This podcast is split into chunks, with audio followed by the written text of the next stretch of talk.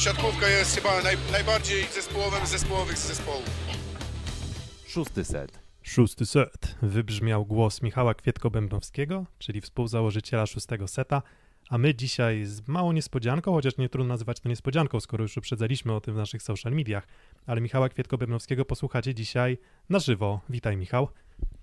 Witam, witam serdecznie. Miło Was słyszeć. Miło po raz pierwszy od dłuższego czasu e, móc znowu być e, na żywo przed słuchaczami szóstego seta, także witam serdecznie. Tak, pewna podróż sentymentalna dla Michała. On już nie w roli e, twórcy szóstego seta, czy też w innych rolach zawodowych, a on teraz dyrektorem komunikacji Aluronu CMC Warty Zawiercie jest. I gratulujemy oczywiście tego sukcesu zawodowego. Mamy nadzieję, że właśnie ten współudział przy tworzeniu szóstego seta jest jakimś tam elementem, e, który wpłynął pozytywnie też na, na, na taką, a nie inną decyzję ze strony władz klubu, że akurat zatrudnili ciebie. E, no i standardowo jeszcze trzy osoby. Piotr Złoch ze studia w Warszawie. Ze studia w Rzeszowie Filip Krefanty. I też w Warszawie, ale dzisiaj osobno od Piotrka Kuba Lewandowski. Więc jesteśmy w cztery osoby. E, Michał Kwietko-Bębnowski. Mm, właśnie, podróż sentymentalna? Jakieś takie ciepło się na sercu robi, że ten projekt cały czas jest kontynuowany? No pewnie, pewnie. Bardzo się cieszę, bardzo Wam gratuluję, bo, bo nie tylko kontynuowany, ale widzę, że też rozwijany i że docieracie do coraz większego grona. E, także fajnie i i miło być e, znowu razem z wami tutaj dzisiaj, chociaż tylko gościnnie. Słyszałem też, że mm, na, na przykład w gronie odbiorców są też osoby, które na przykład, nie wiem, są może w sztabie szkoleniowym zawiercia? Takie, takie pogłoski gdzieś słyszałem? No, nie ukrywam, że z tego co wiem, to zdarza się, że jesteście słuchani choćby w naszym sztabie szkoleniowym. Nawet byłem raz świadkiem tego, także ludzie ze środowiska też e, często są ciekawi tego, co macie do powiedzenia, to na pewno. Tak, to mamy nadzieję, że są nie tylko ciekawi, ale też i czasem znajdują jakąś wartość w tych naszych e, wypocinach. No dobra, ale do brzegu. Nie zaprosiliśmy Ciebie też bez powodu. Mm, trochę powiedzmy ten temat Aluronu CMC Warty Zawiercie w ostatnim tygodniu raczej pojawił się w mediach w mm, nieciekawych kolorach, głównie z uwagi na dwie porażki, Chyba jednak dość niespodziewane, no ale też na pewno powiązane z, e, powiązane z powrotem po kwarantannie covidowej. Natomiast e, pojawił się też jeszcze jeden i trudno to nazwać jakimś takim wielkim skandalem, no ale gdzieś tam w kręgach e, twitterowych zwolenników siatkówki pojawiły się zastrzeżenia do tego, że w trakcie spotkań Aluronu CMC Warty zawiercie na hali mm, waszej, tam gdzie, te, gdzie, gdzie, gdzie, mecze, gdzie mecze rozgrywacie, można usłyszeć e, doping z ust tam dziesięciu, kilkunastu osób um, i, i, ze strony kibiców części klubów pojawiły się takie zarzuty, jakoby mm, to, że oni się tam pojawiają na hali, jest wynikiem jakiegoś takiego, nie wiem, nadużywania, może nadinterpretacji pewnych przepisów.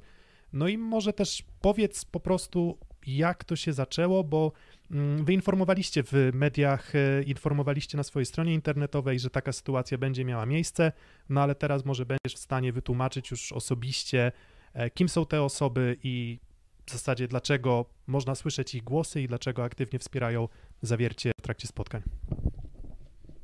No więc tak, e, te osoby, no to tak są wolontariusze. No to słowo stało się bardzo popularne. Śmierć, śmiem twierdzić, że mamy najbardziej popularnych wolontariuszy w całej siatkarskiej Polsce nagle od jakiegoś czasu.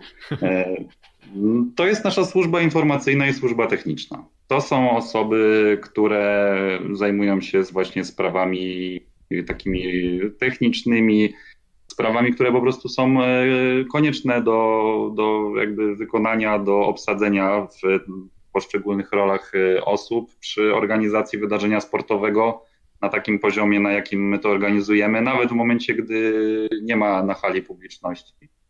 E, są to osoby, które te zadania wykonują od początku tego sezonu. Nabór prowadziliśmy latem, nawet się dokopałem specjalnie e, do tej informacji. Halo, zgubiliśmy Michała. To jest efekt po prostu, tak, tak. Halo, halo? Tak, na, tak, na, chwilę, na chwilę cię, tak, na chwilę cię tylko zgubiliśmy, bo tam jakieś lekkie, lekkie zacięcie po stronie chyba internetu, nie wiem czy u ciebie, czy u mnie, e, ale, ale coś takiego się pojawiło. Tak, więc e, no ja usłyszałem do, do, do, do informacji, że wróciłeś do e, tego, tego newsa na stronie internetowej, gdzie mówiliście o naborze wolontariuszy. Tak. 2 lipca mieliśmy dokładnie to ogłoszenie, że taki nabór prowadzimy. To jest po prostu efekt no, stałego też rozwoju i profesjonalizacji klubu, gdzie no, chcieliśmy te, te zadania e, też rozdzielić, chcieliśmy mieć do tego dedykowaną grupę osób. E, podstawowy problem to jest myślę taki, że po prostu bardzo niewielka grupa osób prawdopodobnie zdaje sobie sprawę z tego, jak wygląda organizacja meczu i ilu po prostu, jakiego nakładu pracy wymaga. E, I myślę, że to jest ten problem. A my mamy jeszcze w zawierciu taką sytuację dość, myślę, specyficzną i rzadko spotykaną w innych klubach, e, gdzie de facto my za przygotowanie hali do meczu e, też odpowiadamy sami jako klub, bo pewnie w większości miast jest tak, że za to odpowiada zarządca hali. No u nas, u nas zawierciański OSIR się od tego mocno dystansuje więc halę do meczu musimy przygotować my, a to jest naprawdę, no to jest ogrom pracy. E, znaleźliśmy sobie do tego grupę zaufanych osób, kilkunastu osób, przy czym na żadnym meczu nie jest tak, że jest to grupa w 100%, no bo tak jak mówimy, to są wolontariusze, więc oni też mają e, po prostu pracę najczęściej, e, jakieś obowiązki zawodowe, nie zawsze mogą być w danym momencie, więc z tej grupy kilkunastu osób zawsze możemy liczyć najczęściej na, na kilka do 10, można powiedzieć, tak w skali jednego meczu. No i to właśnie te osoby wchodzą, są tymi, tymi wolontariuszami, o którymi ostatnio zrobiło się tak głośno, co no mnie to troszkę bawi, no bo, bo, bo nie, nie wiem, czy to jest faktycznie aż tak e, poważny temat, no ale ewidentnie dla niektórych osób e, jest na tyle poważny, że stwierdziły, że trzeba się na ten temat wypowiedzieć i, i przedstawić swoje zdanie i, stąd w ogóle ten temat gdzieś pewnie wy też poruszacie. Mm. I to, to też jest chyba moim zdaniem warte podkreślenia, że te osoby, które właśnie pracują przy organizacji meczu, e, to nie jest tak, że przychodzą do hali 5 minut przed rozpoczęciem, mają do zrobienia jakieś lekkie pewnie prace i mogłyby sobie pójść do domu, ale zamiast pójść do domu, to wchodzą na halę i, i prowadzą doping, bo akurat mają wolną chwilę. Przypuszczam, że to jest tak, że pewnie przychodzą na kilka godzin, może nawet i kilka godzin przed meczem, trwa mecz, kończy się mecz, jeszcze dodatkowa praca do wykonania po meczu, więc de facto oni mają wybór albo gdzieś, wyobrażam to sobie, wyobrażam sobie, że mają wybór w trakcie meczu albo gdzieś usiąść za ścianą i oglądać ten mecz na telewizorze, po czym po zakończeniu meczu wejść na halę, albo po prostu wejść sobie na górne trybuny. No dokładnie, no. Znaczy wiecie, no, sytuacja jest taka, że to są osoby, które przychodzą do hali najpierw dzień przed meczem. Eee, całe przygotowanie hali, rozkładanie terafleksu, Zgadnijcie, ile, ile waży taka jedna rolka Teraflexa. Tych rolek jest, żebym nie skłamał, chyba dwadzieścia kilka do, do rozłożenia. 20, hmm. 21,3 kg. Jak to, powiem szczerze, nie wiem ile, wiem tylko tyle, że żeby taką rolkę przewieźć, to trzeba użyć do tego wózka, bo absolutnie nie ma szans tego przenieść. E, więc e, no, nie będę zgadywał, ale to, to, to są naprawdę, no, to, to są dziesiątki kilogramów na pewno, jak nie więcej. E, I te osoby biorą e, udział właśnie w tym rozkładaniu, bo w tamtym sezonie to wyglądało w ten sposób, że w hali spotykali się trenerzy grup młodzieżowych, że w hali byłem choćby ja, byli, był nasz dyrektor zarządzający. Można było spotkać w dresie prezesa, rzadko widzę prezesa Kryspina Barana w dresie, ale, ale wtedy się też zdarzało. E, no i po prostu no, to było takie pospolite ruszenie, żeby te hale przygotować, bo tak jak mówię, no, my niestety mieliśmy takie porównanie, kiedy graliśmy mecze Pucharu Challenge w Dąbrowie Górniczej, no i mamy porównanie z tym, jak to jest w Zawierciu. I w Zawierciu po prostu ciąży na nas jako na klubie dużo więcej obowiązków. E, stworzyliśmy teraz taką grupę, e, która się zajmuje między innymi tym tematem. Potem to są osoby, które są oczywiście też przed meczem dużo wcześniej.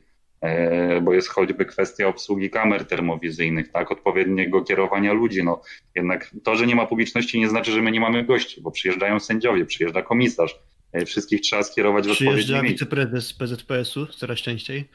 Choć, choćby, no mieliśmy ostatnio, e, też gościliśmy Ryszarda Czarneckiego e, i to też wymaga po prostu osób, które się tym zajmą, tak? Ktoś musi choćby stać przy tym wejściu i pokierować w ich w odpowiednie miejsce. Dobrze, e, ale... Więc to się tak wydaje. A później mecz się kończy i dosłownie jak się tylko kończy ceremoniał meczowy, jest wręczenie statuetki MVP, no to w przypadku meczu ze Stalą Nysa to była okolice godziny 23, tak? A całe to, to wszystko trzeba zebrać, trzeba posprzątać. bo hala musi być gotowa, bo następnego dnia już jest trening piłkarzy ręcznych i wszystko musi być zebrane, tak? Um, dobra, ale to jest, jest jedno pytanie, które ja muszę zadać e, z tego miejsca.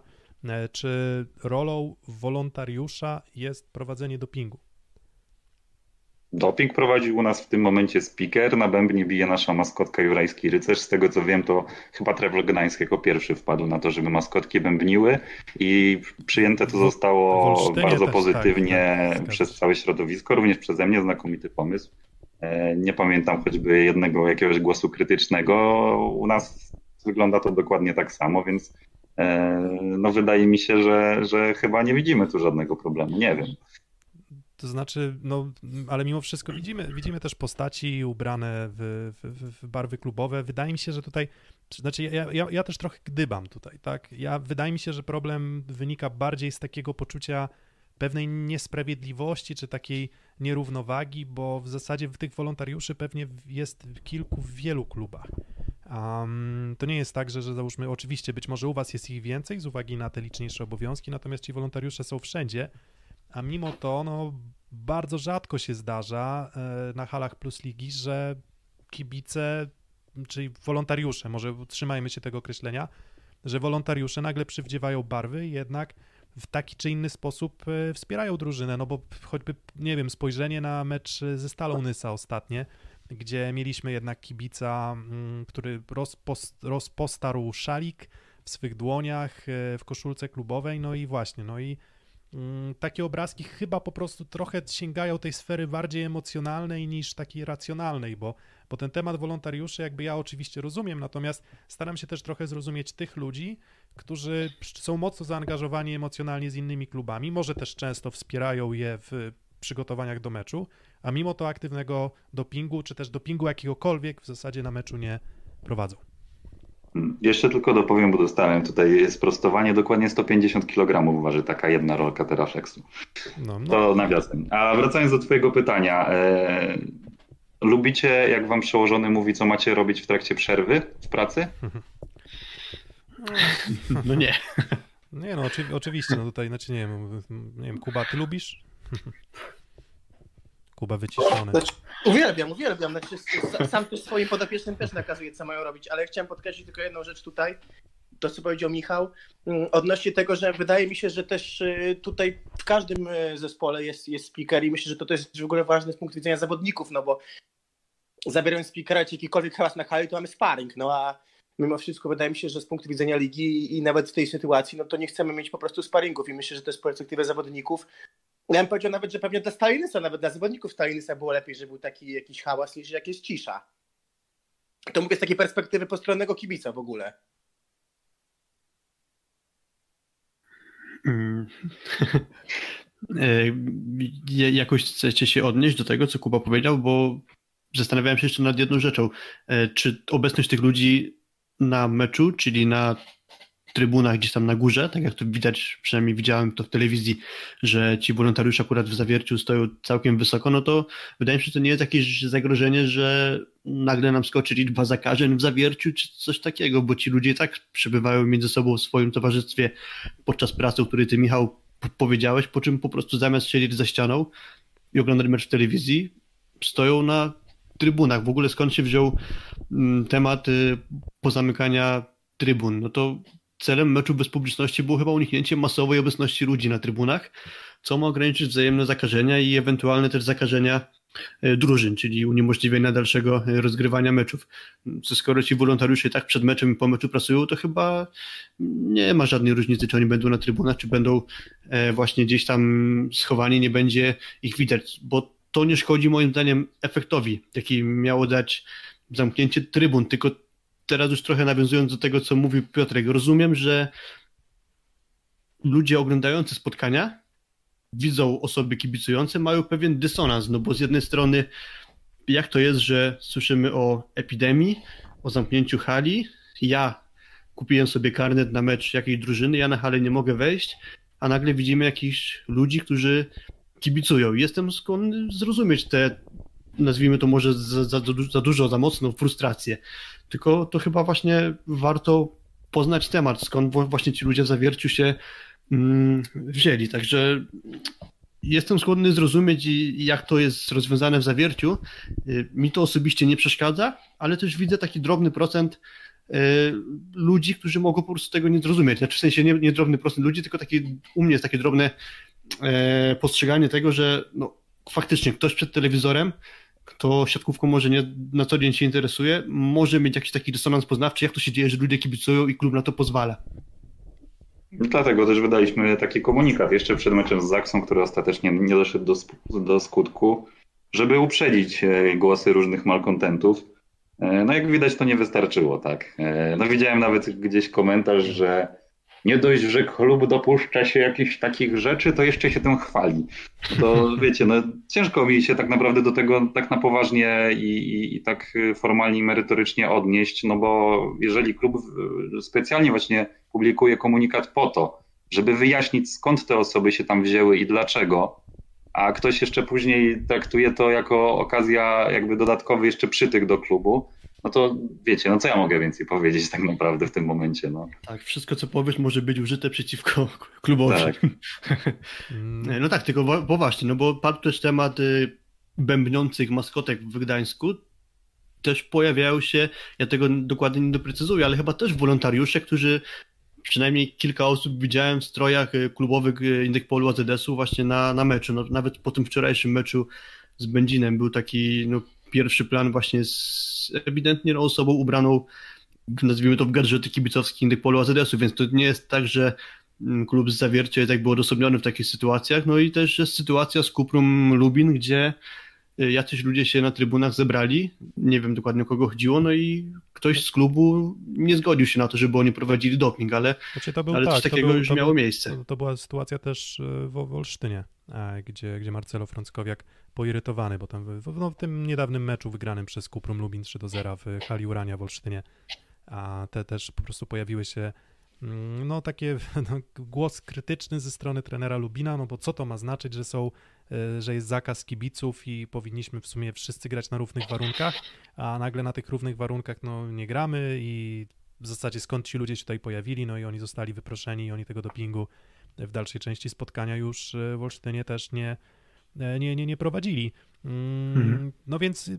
Znaczy, znaczy, no skąd Piotrek, bo mam jeszcze jedną myśl, którą bym chciał rozwinąć. Ja po prostu, ja po prostu zastanawiam się, no też gdzie jest taka granica, bo w, wydaje mi się, że to, to, to też oczywiście podejrzewam, że to jest jakiś tam element frustracji ze strony um, no, no, wszystkich osób, które normalnie byłyby o tej porze roku na, w halach swoich zespołów i wspieraliby je aktywnie, nie mogą tego robić obecnie.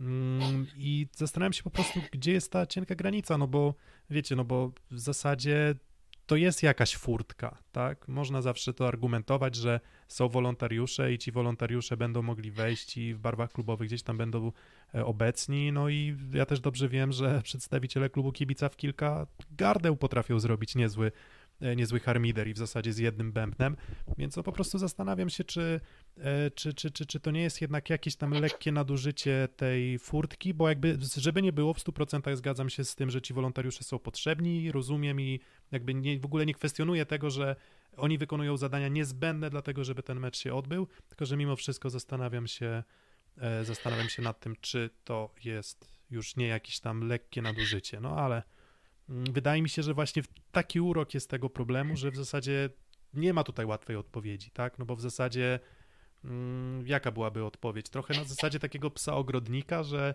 skoro nigdzie indziej nie mamy osób w barwach klubowych na trybunach, no to w zawierciu też mają ubrać, nie wiem, ujednolite białe t-shirty z bazaru, no nie wiem, nie wiem, zastanawiam się po prostu nad tym też, czy można to rozwiązać i też to też pytanie pewnie do Michała, czy w ogóle planujecie cokolwiek zmieniać w swoim podejściu, czy, czy raczej konsekwentnie będziecie, będziecie szli w, po prostu w utrzymaniu status quo? Ależ oczywiście, że nic nie będziemy zmieniać, bo my nie zamierzamy za nic przepraszać, bo my nic złego nie robimy, a wręcz przeciwnie, mam wrażenie, że e, dzięki temu po prostu, że ta sytuacja się tak korzystnie jakby pod kątem e, atmosfery meczowej ułożyła, że w gronie tych wolontariuszy, bo to też trzeba podkreślić, że to nie jest tak, że to jest cała grupa z klubu kibica. To jest. No nie pamiętam dokładnie ile, nie chcę, nie chcę tutaj mylić, ale to jest proporcje mniej więcej są pół na pół, tak, że połowa grupy to są osoby z klubu kibica, połowa grupy to są po prostu jacyś kibice, no tak to nazwijmy naszego klubu, tak. E, I, e, dopóki jakby przepisy rządowe nie wprowadzą zakazu prowadzenia dopingu, czy w ogóle jakiegokolwiek, jakiejkolwiek formy dopingu, na przykład bicia w bęben podczas imprez sportowych, no to, to dlaczego mamy się z tego wycofywać?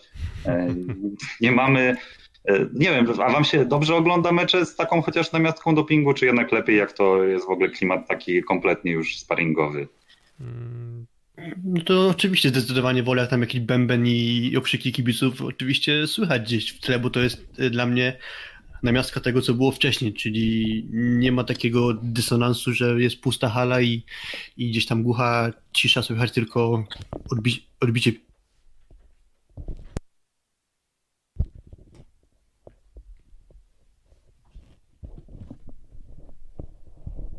Faktycznie, no to, to gdzieś tam ubarwia widowisko, obecność e, kibiców dodatkowych dźwięków, a Piotrek trochę, że tak powiem, ukradłeś mi temat, bo właśnie zmierzałem, chciałem przedtem zmierzać do tego, gdzie żyje, żyje są jakieś tylko, niebezpieczeństwa. Żyje tylko tym, A mogę jeszcze po, coś powiedzieć Żyje panowie, tylko tym, żeby ci kraść tematy, Filip. Będąc Dobra, z wykształcenia prawnikiem, mnie na przykład zastanawia, dlaczego my rzadko sięgamy do wykładni celowościowej. No i Filip powiedział słusznie, no jeżeli celem było ograniczenie skupisk ludzi, no to jeżeli jest mała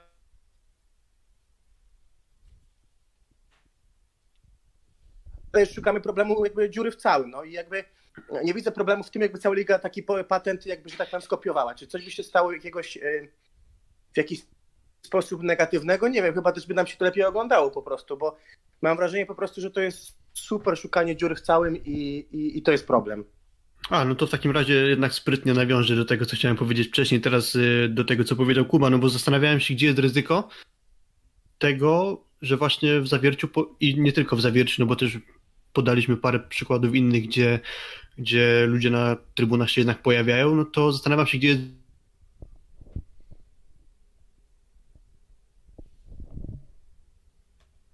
w niektórych halach mogliby odpowiednio odpowiedzialni za to ludzie dojść do wniosku, że skoro w zawierciu można wpuścić osoby na trybun akurat, no to dlaczego u nas nie wpuścić? Tylko, że no dla mnie jest istotną różnicą to, że ludzie pełniący rolę wolontariuszy w zawierciu zgłosili się do pełnienia swoich obowiązków przyznanych im już w lipcu, czy też jeszcze po prostu przed sezonem, zanim było wiadomo, że hale będą zamknięte. No i to jest znacząca różnica. Jeśli oni i tak przy pełnych halach pełnili swoje obowiązki, no to to jest po prostu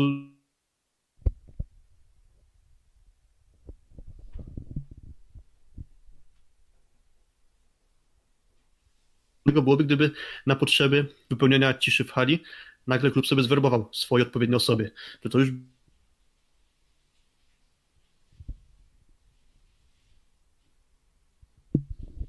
po prostu, żeby ci ludzie pojawili się wyłącznie na potrzeby zrobienia dopingu, a nie właśnie do dalszego, w dalszym ciągu z biegiem sezonu pełnienia swoich obowiązków, które tam zostały im przyznane. Mm, dobra. Myślę, że moglibyśmy jeszcze dalej tę, tę, tę całą historię mm, ciągnąć.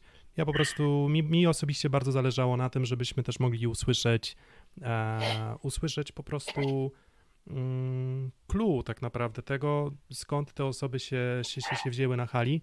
Um, i, I tak jeszcze Filip też może tak kończąc już myśl, ja też o, osobiście uważam, że mm, nie widzę w tym żadnego problemu. Nie widzę, nie widzę problemu, żeby wolontariusze, um, faktycznie wolontariusze pojawiali się na meczach.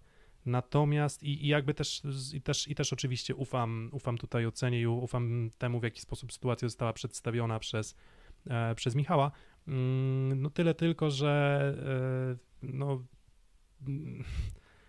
nie wiem, nie wiem, czy wie, wiesz, bo to jest troszeczkę tak, ja tutaj szukam takiej analogii może jak z maseczkami. No generalnie jak idziesz ulicą i nie ma nikogo w zasięgu, nie wiem, 100 metrów, to to, to, to, to, to że ty nosisz maseczkę generalnie moim zdaniem, nie wiem, może to nie, nie jest to foliarstwo, ale uważam, że nie ma żadnego sensu, bo celem maseczki jest było, nie było ograniczenie ryzyka E, epidemicznego, więc e, i tutaj też, i, i, ale mimo wszystko jest to przepis, który jednak jest skonstruowany w taki sposób, że no sorry, no masz ją mieć na twarzy i masz się zasłaniać, więc zastanawiam się na ile tutaj nie jest troszeczkę podobna sytuacja, gdzie po prostu został skonstruowany przepis w taki sposób, ma nie być kibiców, kropka i to może być po prostu odbierane przez część ludzi jako, jako forma gdzieś tam manipulacji mm, manipulacji przepisami, chociaż ja się osobiście z tym nie zgadzam, żeby nie było. Ja się z tym nie zgadzam, bo E, bo, bo, bo uważam, że jeżeli maskotki mogą wejść i kibicować, bo to jest po prostu ich normalny element pracy zawodowej, którą wykonują co mecz, to nie bardzo rozumiem, dlaczego nie mieliby tego robić wolontariusze. No więc no, tutaj znowu wracamy do jakichś tam podwójnych standardów.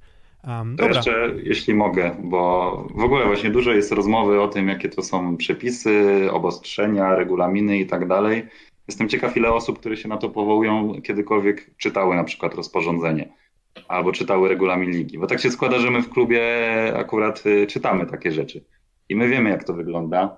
E, I przede wszystkim y, no, powiedzenie bez kibiców jest o tyle uproszczeniem akurat w kontekście tej sytuacji, że e, bez kibiców oznacza bez publiczności, tak? Czyli nie sprzedajemy, generalnie nie rozprowadzamy wejściówek u osób postronnych. E, ja też nie lubię akurat, bo, bo to określenie wolontariusze troszkę jest tutaj mylące pod tym kątem, że faktycznie wolontariusz to się kojarzy jako e, jakaś osoba na przykład w wieku szkolnym, która gdzieś tam rozdaje jakieś ulotki przy wejściu, wykonuje jakieś takie, nazwijmy to, bardzo poboczne zadania często. Natomiast no tutaj to, to jest tak naprawdę, wolę określenie służba informacyjna, służba techniczna, bo to są osoby, które przychodzą do hali do pracy. Naprawdę. Oni przychodzą do pracy, oni w czasie meczu mają przerwę, ale też zapytam was, a co jeżeli by się nam odkleił nagle kawałek teraflexu? Mieliśmy taką sytuację w trakcie poprzedniego sezonu. No to wyobrażam sobie, że, tak. wyobrażam sobie, że wolontariusz wbiega na boisko krzycząc alu, ro... przepraszam, warta zawiercie, warta zawiercie i zaczyna działać. w najgorszym wypadku. No nie, wolontariusz w tym momencie na przykład wpuszcza tę flagę, którą tam trzyma na górze trybuny, zbiega momentalnie schodami, nie jeden, tylko pewnie ze dwóch albo trzech i od razu to przyklejam, że mecz jak najszybciej mógł być y, kontynuowany. No takie rzeczy też się mogą zdarzyć. Może się gdzieś tam odpaść antenka, tak? Mhm. E, mówię, w większości hal z reguły to są jakieś osoby z miejscowego Osiru, czy jak się nazywa e, dany zarządca hali. No u nas to są po prostu osoby, które zgodziły się pracować w zamian za e, jakieś takie małe upominki, za gadżety klubowe, plus za fakt właśnie możliwości bezpłatnego wejścia na mecz no bo po prostu są, przychodzą e, do pracy, bo no dojdziemy zaraz do absurdu i do pytania na przykład, czy po pierwsze e, trener przygotowania fizycznego siedzący za bandą może krzyczeć i kibicować, czy nie może, a prezes klubu może krzyczeć i kibicować i klaskać, czy nie może. I czy w ogóle musi być na tym meczu, czy prezes klubu nie, musi, nie mógłby sobie meczu obejrzeć w telewizji, czy on faktycznie musi być na meczu. No bo widzę, widzę takie, yy, tutaj odbijam do tego, czy te osoby nie mogłyby wyjść z hali na czas trwania meczu i wrócić e, równo z końcowym gwizdkiem. No kurczę, no nie dochodźmy też do absurdów. No.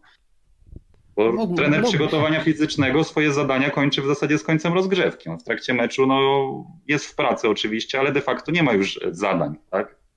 No tak, no hmm. oczywiście. No i dlatego właśnie, dlatego właśnie apeluję po prostu o, o, o zdrowy rozsądek i, i, i, i, chyba, i chyba tutaj postawiłbym tę mm, kropkę. Mm, jeżeli chodzi o te sprawy pozasportowe, w przypadku Aluronu CMC warty zawiercie, bo też się troszkę e, rozgadaliśmy, a myślę, że mówię, że temat taki, że w zasadzie można byłoby to wałkować z jednej strony, z drugiej strony.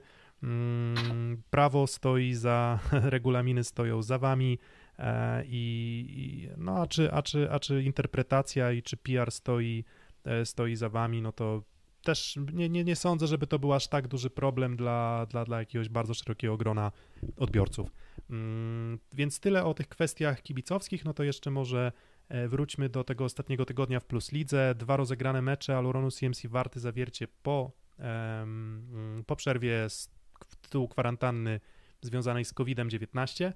Um, jak zdrowie? Um, czy, czy, czy są jeszcze zawodnicy, którzy odczuwają mniejsze bądź większe reperkusje zmagań właśnie z COVID-em, czy, czy raczej można powiedzieć, że no bo jednak dwie, dwie przegrane, zero punktów na sześć możliwych do zdobycia i to z drużynami, które no na pewno w zasięgu warty zawiercie przed przerwy covidowej na pewno wydawałyby się być, mm, no to czy czy są jeszcze jakieś problemy ze zdrowiem, czy to jest po prostu kwestia dochodzenia do formy fizycznej kondycji tego e, odrobinę zabrakło?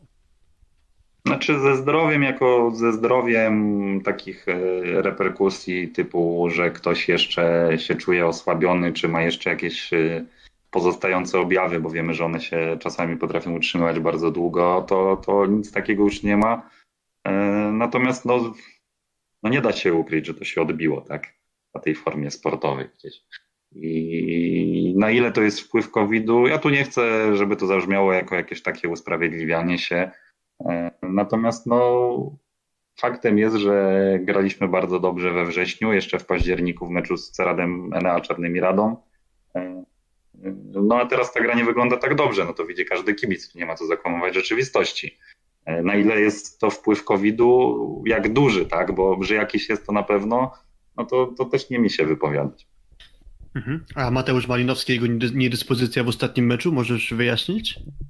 Mateusz Malinowski e, w dniu meczu był poddany badaniu, e, jeśli chodzi o mięśnie brzucha i to badanie nie było jednoznaczne, nie wykluczyło e, jakiegoś naderwania, więc sztab szkoleniowy postanowił po prostu nie ryzykować zdrowiem Mateusza Malinowskiego i dlatego on w tym meczu w ogóle się nie pojawił na boisku, chociaż był w składzie meczowym. Mm, do, do tych spotkań dwóch, do, do, do ostatniego tygodnia, sześć rozegranych spotkań, a 16 na 18 możliwych do zdobycia punktów, tylko jedna porażka z Jastrzębskim Węglem, który też radzi sobie doskonale w, w tym sezonie.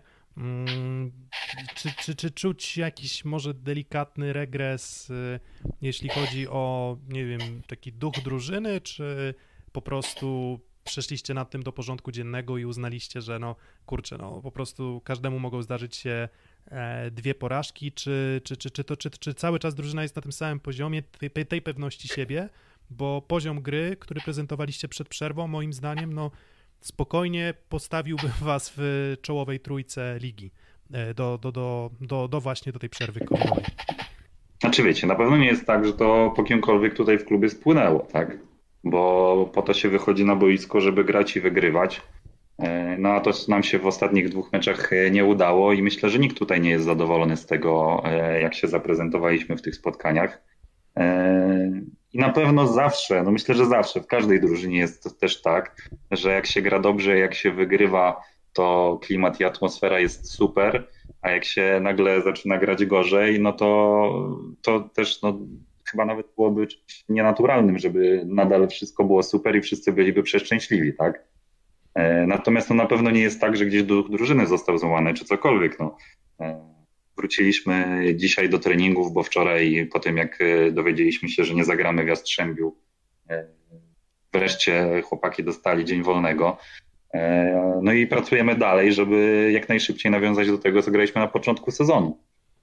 Mm, to chyba z takim lekkim, takim błogosławieństwem chyba przyjęliście możliwość e, spokojnego potrenowania teraz jeszcze dłużej do, do meczu ze Ślepskiem Malow Suwałki, który w kiedy? We wtorek. We wtorek w, w, w, w, w o 20.30, 24 listopada zagracie. 20. Mm, tak, dobrze, tak. przepraszam. Znaczy, myślę, że każdy trener się cieszy, jak ma e, czas, taki tydzień właśnie czasu, żeby zaplanować normalnie trening przed kolejnym spotkaniem. E, a już pewnie zwłaszcza w tej sytuacji, jednak gdzie była ta przerwa za nami stosunkowo niedawno, no to tym bardziej taki trening jest na wagę złota, więc tu, e, tu nie ma co ukrywać, że no, na pewno się po prostu przyda czas na to, żeby, żeby potrenować. E, unikniemy tych podróży. Co prawda do Jastrzębia nie mamy daleko, no ale zawsze jednak no to jakoś tam warunkuje po prostu przebieg dnia, fakt, że, że na ten wyjazd się jedzie. Jest czas, żeby spokojnie potrenować, no i po prostu poszukać tej formy, bo to, bo to nie ukrywajmy. No, no, było wszystko dobrze przyszła przerwa, a po tej przerwie tak dobrze nie jest. Y, trzeba się zastanowić, znaleźć przyczynę i, i odpowiednio zareagować, żeby ta forma znowu była. No i chyba tego, tego, tego właśnie możemy wam, e, możemy wam życzyć i już dłużej nie będziemy ciebie, Michale, zatrzymywać. Y, jeśli mogę wtrącić jeden temat jeszcze, to tak. będę prosił o chwilę. Filip, Filip, dobra, to Filip chce cię zatrzymywać, ja już chciałem cię puścić. Jakbyś miał wątpliwości, to, to, to, to, to nie do mnie pretensje, jakby co. Ostatnie pytanie, bo też niezwiązane stricte z tym, co się dzieje na boisku, ale no, zrobiło trochę zamieszania to nagranie wywiadów po polsku z trenerem Kolakowiciem i z Georgi Georgijewem. Możesz trochę kulisów zdradzić? Oni sami się pokusili o naukę polskiego języka, chodzą na jakieś kursy? Skąd to się wzięło? Tak, Igor w zasadzie jak tylko przyleciał do Polski, to od razu powiedział, że będzie chciał się nauczyć języka. Eee, Georgi może nie, może nie mówił tego tak wprost, natomiast z kolei Georgi e, od razu zaczął sam łapać jakieś podstawowe zwroty i, się odzywać do nas. E, I pomogliśmy znaleźć po prostu nauczycieli i, i uczą się. To była, to była faktycznie ich inicjatywa. Co więcej, te wywiady to też była ich inicjatywa. To nie jest tak, że my to sobie wymyśliliśmy jako taka fajna e, kwestia marketingowa. E, ja tam kiedyś do Georgiego rzuciłem tam, że za miesiąc wywiad po polsku, ale to było jeszcze właśnie na samym początku przygotowań. Natomiast już jakby ten faktyczny, no to najpierw Igor jako pierwszy przyszedł i powiedział, brate, czas na wywiad po polsku, wyślij mi pytania. E, oczywiście, ja tu też nie będę ściemniał, że no, Myślałem, że poprosił też o odpowiedzi. Nie, nie, nie, właśnie o to chodzi, że nie. Wysłałem do obu pytania, wysłałem te pytania co więcej po polsku. Poprosili, żeby wysłać je po polsku, nie po angielsku. E, to jest podejrzewam, e, nie rozmawiałem z ich nauczycielką, ani z nimi w sumie na ten temat, ale to jest pewnie jakby część po prostu ich nauki. Oni sami się przygotowali do tych odpowiedzi i, i obaj wypowiedzieli się w języku polskim.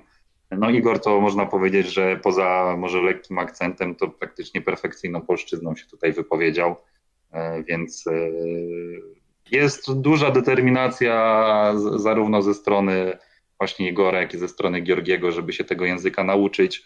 Ja w zasadzie już teraz do nich mówię po polsku. Oni jeszcze często odpowiadają po angielsku, no bo nie czują się na tyle pewnie, żeby po prostu na niektóre kwestie jakieś takie precyzyjne być w stanie jeszcze po polsku się wypowiedzieć, e, ale no myślę, że to jest kwestia pewnie miesięcy i przed końcem sezonu e, już spokojnie będą mogli stanąć na przykład przed kamerą przy takim wywiadzie na żywo.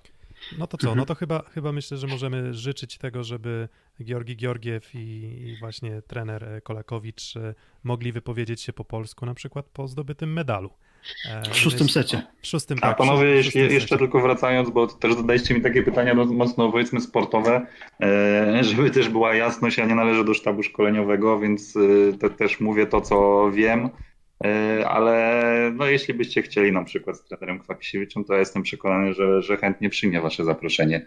E, to... i powiem wam więcej szczegółów, bo no, ja też troszkę zgaduję, oczywiście tutaj e, rozmawiamy sobie i też dopytuję nawet z czystej własnej ciekawości, ale no ale wiecie, no to, to jak byłem po waszej stronie, to łatwo się było wypowiadać na tematy sportowe, teraz jest mi, jest mi troszkę trudniej, więc po prostu podkreślam, że E, całkowicie zrozumiała sytuacja. Całkowicie zrozumiała sytuacja. No wiesz, no dlatego na przykład chciałem uniknąć pytań na zasadzie, no skąd ta słabość lewego skrzydła w zawierciu, które do tej pory prezentowało się idealnie. Nie chciałem wchodzić też w takie detale. Dobra, to co? Tutaj, Filip, jeszcze coś? Kuba? żeby nie wyszło, że wiecie... Ja już, ja już nie chcę, żeby nam Michał z głodu padł, więc... Dokładnie. Dzięki, Jeszcze... Dzięki wielkie. Tak. Jeszcze wiecie, jedna rzecz to taka już czysto prywatnie ode mnie, ale yy, myślę, że ta kwestia COVID-u jest też o tyle trudna, że to jest po prostu coś, czego do tej pory nie było. I jakiego by warsztatu, doświadczenia i tak umiejętności, po prostu wiedzy nie miał sztab trenerski, to myślę, że każdy teraz błądzi po omacku. Yy, I każdy tak naprawdę zgaduje. Może oczywiście no, na czymś starając się pewnie bazować, ale wątpię, żeby ktokolwiek był w sytuacji, gdy mu w trakcie sezonu e, prawie cała drużyna wypada na 2-3 tygodnie z treningów i nagle w ciągu tygodnia trzeba doprowadzić e, ten zespół do, do stanu używalności i już grać mecze, tak? I to mecze o punkty, więc e, myślę, że tutaj jest też kwestia taka, że no każdy tak, to... trochę strzela. I tak, może jeden strzeli czasem lepiej, drugi strzeli gorzej. Czy to znaczy, że jeden czy drugi jest lepszym trenerem? Nawet trudno powiedzieć, bo raczej no, jest po prostu lepszym strzelcem albo miał więcej szczęścia. Eee, I później tak to wygląda, że może na jednych się to odbije mniej, na drugich bardziej, no bo sytuacja jest ogólnie bardzo, bardzo ciężka pod tym względem, że e, no tutaj nie ma żadnych pewników. Znaczy ogólnie w sporcie nie ma żadnych pewników, ale tutaj jakby to, to, to jest jeszcze do kwadratu, tak? Tak, no w zasadzie, w zasadzie ja osobiście nie przypominam sobie takiej sytuacji, w której e, całe drużyny wypadałyby z treningu właśnie na okres jednego, dwóch, e, trzech tygodni kiedykolwiek. Więc tutaj nawet, nawet, nawet przerwy na reprezentację e, funkcjonowały w ten sposób, że na reprezentację jechało dwóch, trzech, czterech zawodników ze składu, no ale cała reszta jednak mogła trenować, a ci, którzy jechali na reprezentację, byli w formie meczowej. Tutaj w zasadzie i tego, i tego nie ma, więc jasne, e, zgadzam się w 100%. Plus e, mm, różnie bywa z tym przechorowaniem, e, różnie bywa też z, z, z, z wpływem na zawodników. Czasem może nawet szczep wirusa może mieć tutaj, może mieć delikatny wpływ na to, czy akurat ktoś przechoruje to gorzej, a ktoś słabiej. Dobra, to tutaj. Dzięki Michał. Już, nie będziemy, już nie będziemy cię więcej męczyć, a my zaraz przejdziemy po dżingielku do... Mm, myślę, Jeżeli, jeżeli Rocket Teraflexu waży 150 kg, to w razie problemu technicznego Grzegorz Bociek przyniósłby dwie pod pachami. Taki komentarz z naszego czatu. no to po co wolontariusze, jak jest Grzegorz Bociek? Grzegorz Bociek ostatnio miał zadanie stricte na boisku, więc Dobra, No właśnie. No. dobra. E, dzięki Michał. E, Dzięki. I puszczam, Dziękuję, puszczamy- pozdrawiam wszystkich słuchaczy też. Miło było was znowu po latach, yy, nie wiem, ugościć, jak, jak ciężko mi się akurat to określić. Dzięki, dzięki, dzięki, a ja puszczam dżingielek i zaraz przechodzimy do pozostałych spotkań, a może też trochę i o zawierciu e, w ostatnim tygodniu Plus Ligi. Szósty set. No i jeszcze Michał wybrzmiał, ale nie wybrzmiał live, tylko wybrzmiał już z dżingielka nagranego już w sumie z 3 lata temu, jakoś ten czas leci, że już, już chyba trzeci rok prowadzimy ten nasz projekt. Nie wiem, czy to jest spektakularna historia sukcesu, ale myślę, że robimy cały czas progres z, tygodnia na tydzień, z, z, z roku na rok. Um, jeszcze przy okazji planu tego odcinka sobie aż przypomniałem, kiedy to się w ogóle zaczęło i mam pierwszą twitterową wiadomość prywatną właśnie od Michała w sprawie rozpoczęcia działalności z szóstym setem 24 sierpnia 2017, więc sobie od razu uświadomiłem, że to już 3 lata w sumie ponad się ta nasza przygoda kręci. Mm, Nie ma, nie ma Michała, ale jest Kuba. Kuba, ty w ogóle jeszcze jesteś z nami, bo tak e, Jestem, pojawiasz... jestem, ale wiesz, jakby tutaj nie chciałem też e, wchodzić słowo Michałowi, to po to był gość, żeby się wypowiedzieć. Jasne, oczywiście, E, oczywiście. Natomiast ja- jak, tak jak mówię, ja e, mam... Naładowałem baterię na dalszą część programu, jak rozumiem. Tak, czekałem, ładowałem baterię na dalszą część, a dwa uważam, że mm, środowiska sportowe w Polsce mam wrażenie często szukają tendencji do jakichś tematów zastępczych, kiedy po prostu wszystko się układa dobrze, to szukamy trochę dziury w całym i mam wrażenie, że przez to, że sport jest tak emocjonujący, często pozwalamy emocjom gdzieś tam prze, prze, przeważyć ponad jakiś zdrowy rozsądek. To, to na skali skandalu z naszego poprzedniego odcinka to co 0 na 10 chyba, co? Bo tutaj ja, no osobi- ja Pół? osobiście Nie wiem, pół? tak, pół może, tak. Nie, ja osobiście uważam, że, e, że, że, że po prostu problem jest odrobinę wydumany, natomiast inna sprawa, że jakby wolontariusze z różnych klubów się pojawiali i nawet jakąś taką namiastkę dopingu prowadzili.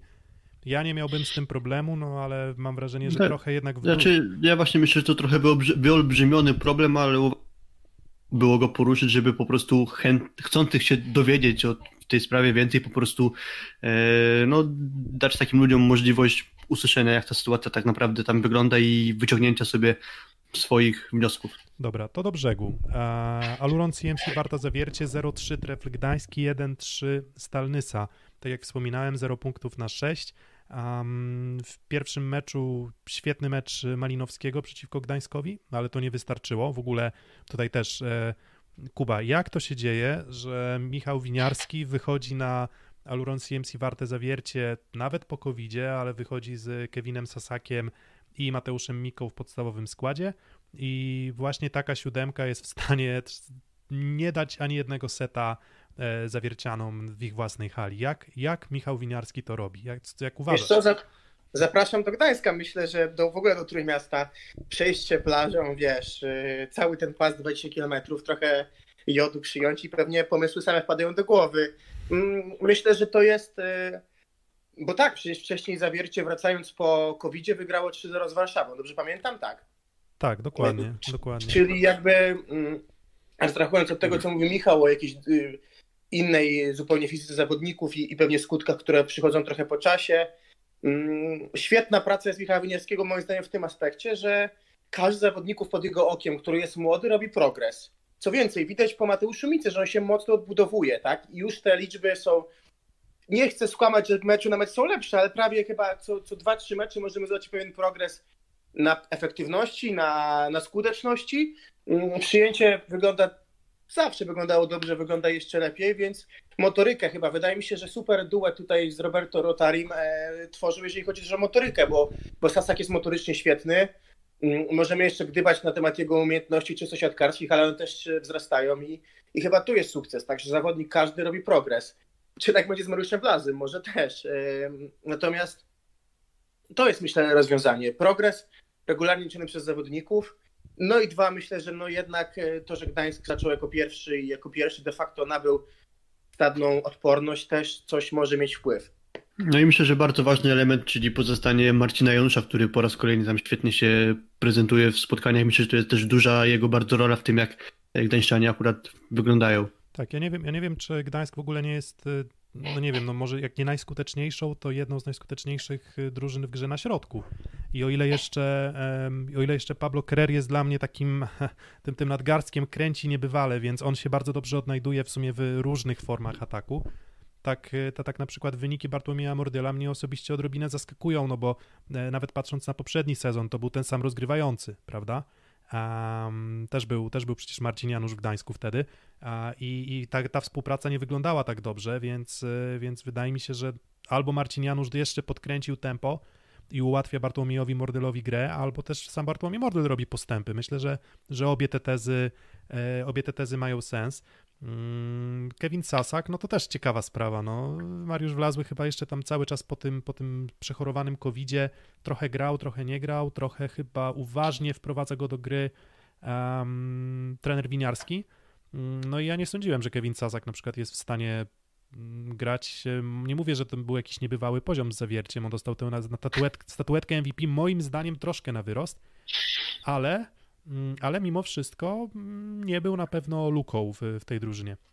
Mhm, to trochę inne typy zawodników aniżeli przypadek Daniela Gąsiora, ale, ale z nim mam podobne wrażenie jak w większości oprócz ostatniego właśnie meczu Daniela Gąsiora, czyli e, Kevin Sasak był na boisku, może nie był kluczową, najważniejszą postacią i jedyną, bez której Gdańszczanie by nie byli w stanie wygrać meczu, ale ani przez moment nie dawał e, takich przesłanek, że nadaje się do zmiany i powinien już bezwzględnie Mariusz Wlazły się na boisku za niego e, pojawić, chociaż Mariusz Wlazły akurat w tym meczu chyba zagrać nie mógł, no ale był to właśnie pozytywny występ i i pytanie, czy będzie w stanie to młody atakujący Gdańszczan przełożyć na kolejne występy. Mam trochę wątpliwości co do tego. Sądzę, że będzie tutaj jednak jeszcze sporo wahań, ale ten jeden mecz no, na pewno na, należy mu na, zapisać na plus, a gdyby się zastanawiać nad tym, komu dałbym swoje MVP w tym meczu, no to myślę, że właśnie nawiązując do tego, co powiedział Kuba, no to Mateusz Mika zaczyna po trochę przypominać takiego siatkarza, który może robić różnicę w swoim zespole. Także no ostatnio bardzo pozytywnie wygląda. Tak, a nawet jakby różnicy nie robił, to myślę, że bycie do, takim mocnym, takim stabilnym, powtarzalnym punktem, nawet na może nie wyśmienitym, nie bardzo dobrym, ale dobrym poziomie, to też już będzie dużo i. i Zwłaszcza, że na barkach Gdańszczan może nie iść Bartłomiej Lipiński, czyli to Gdańsk nie potrzebuje takiej stricte odkrycia pierwszoplanowej postaci, najważniejszej, jedynej, no, tylko a, a jednak barki, takiego kolektywu, który dołączy do, do Lipińskiego. A trzeba przyznać, że Lipiński barki ma szerokie. Jak, jakby, jakby nie patrzeć. Mógłby z Grzegorzem Boczkiem sam ten Deraflex porozkładać. Dobra, e, Aseko Resowia Rzeszów wróciła do gry. Mm, tutaj łączymy się z naszym ekspertem z Rzeszowa, Filip Korfanty. Witam serdecznie. Nie słychać? Jakieś kłopoty na linii chyba. Jakieś kłopoty, no ale to, znaczy, to takie mieszane uczucia, tak? 3 do 1 z Indykpolem AZS-em Olsztyn.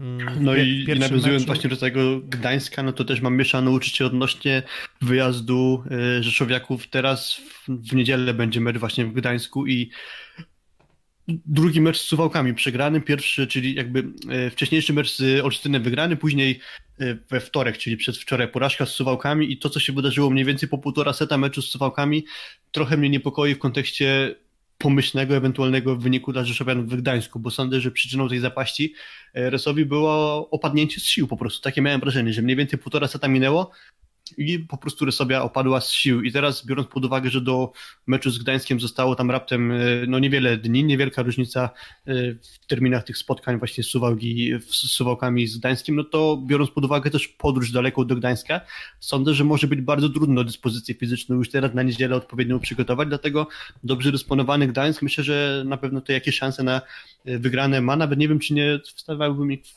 w roli lekkiego faworyta tego spotkania. No i jeśli Resowia wróci do dyspozycji fizycznej, no to, to będę w dłuższej perspektywie spokojny. Nie robiłbym jakiejś e, daleko mm, idącej analizy tego, że Resowia przegrała, to to coś wielkiego znaczy. Myślę po prostu, że to może być jedno z tych aspektów, o których nawet wspominał przedtem e, Michał, czyli tak naprawdę trudno przewidzieć, jak dany zespół będzie reagował po mm, przejściu przerwy na kwarantannę, na odchorowanie koronawirusa. W tym miejscu chyba wypada zacytować Ciebie, Piotrek. twój tweet e, odnośnie Klemena Ciebuliego, że chłopak wyglądał już jakby, no nie mógł wcisnąć dalej tego odwiatku, a jednak tata Fabian go dalej tym poił i czy tam karmił i się nie udało. Um, diagnoza Filipa słuszna, wydaje mi się, że, że fizyka gra dużą rolę i znowu Suwałki są już jakby na dalszym etapie jakby życia z COVID-em, więc to też moim zdaniem może mieć jakiś wpływ na naszą ocenę, czy na oglądanie spotkań, czy na typowanie spotkań, że im drużyna szybciej skończyła przygodę z COVID-em, czy im szybciej go poznała, tym pewnie może być łatwiej, bo z tego co też wiemy, pewnie po części z badań, to jest jednak im dłużej mija, tym te skutki są coraz mniejsze w większości przypadków, więc wydaje się tutaj, że też yy, diagnoza co do tego, czy faworytem jest Gdańsk, chyba jest słuszna na weekend. Ale ciekawy, ciekawy mechanizm jeden. Mm, wiadomo, że tutaj oczywiście mecze i drużyny można sobie dobierać pod tezę, ale to też słyszałem z takich, z takich kuluarowych dyskusji, że Mm, te drugie mecze potrafią być bardzo trudne. Mm, że tak jak widzimy, no Aseko Resowia wygrywa pierwszy mecz i wygląda, wydaje mi się, że fizycznie na tle Olsztyna mm, nieźle. Ogólnie ja uważam, że to był całkiem przyzwoity mecz, tak, tak abstrahując poza tym jednym setem, gdzie, gdzie Resowia rozstrzelała Olsztyn zagrywką, to, to uważam, że te wszystkie trzy sety pozostałe to był, to był solidny poziom sportowy i, i, i, nie wiem, czy to była kwestia akurat takiej, nie wiem, może słabości jeszcze Resowi, może to nie była do końca ich forma, no ale byli w stanie mimo wszystko Olsztyn ograć, e, potem przegrywają. Dalej kolejne przykłady. Mm, zawiercie, wygrywa pierwszy mecz, kolejny przegrywa. Mm, no Olsztyn akurat wrócił z Lubinem i od razu przegrał wszystko. Mhm. Jeden, tylko to, jeden, tylko to też na pewno mecz. nie traktowałbym jako sztywną regułę, bo nie, pewnie wiele przypadków na potwierdzenie tego, co ty mówisz, mamy, ale dalej mamy też chociażby Stelnysę, która e, po przerwie na odchorowanie koronawirusa zagrała dwa mecze i je przegrała. Mam tu na myśli mecz z Będzinem i kolejny z Suwałkami. No ale już y, Nysa wygrała z Zawierciem ostatnio. A mamy, ten... a, mamy, a mamy przykłady dwóch zwycięstw po covid. Mecz, mecz, mecz po hmm. meczu? Hmm, może się, nie wiem, czy nie Ślepsk ma. Znaczy, poczekaj, Marzaksa wróci, to oni na pewno wygrają dwa mecze. Gdańsk na początku, nie? Chyba miał taką... Tak, Gdańsk, ale, ale, ale ja Gdańska tro, trochę oceniam w innej, w innej kategorii jednak, wiesz, bo, bo, bo to znaczy, traktuje... tam, sporo czasu minęło chyba tego czasu ty, ty, ty, e, odchorowania, no i też mieli ten dodatkowy tydzień, bo przesunięty był mecz z Resową, więc być może względnie mieli dogodne warunki na przygotowanie się no do tego startu sezonu. No właśnie, więc Aseko Resowia no ten jeden mecz wygrała i, i wtedy no ta gra wyglądała solidnie, um, chociaż też nie było, nie, nie było wcale daleko od utraty punktów z, z AZS-em.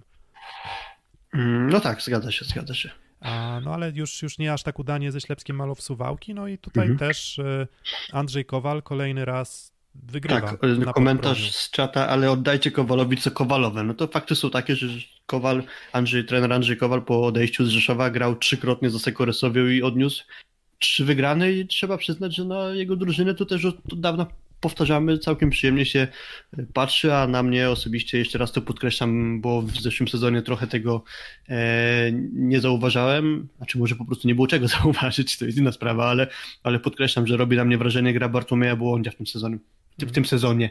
Tak, w tym, w tym i w poprzednim w sumie, w sumie już też. Y, ja osobiście uważam, że gra lepiej niż, niż ja, się, ja bym się spodziewał, że powinien, y, powinien grać. Znaczy w tym, a, a właśnie w zeszłym sezonie miałem takie wrażenie, że, że stać go na trochę więcej, może tak krótko mówiąc powiem. Mm, no właśnie, no to może wziął rolę lidera na siebie. Mm. No tak, zwłaszcza, że wymagało y, od któregoś z siatkarzy zawiercia wzięcie, przepraszam, suwał wzięcie roli lidera, bo trochę takim zawodnikiem był Nikolas Szerszyn w zeszłym sezonie.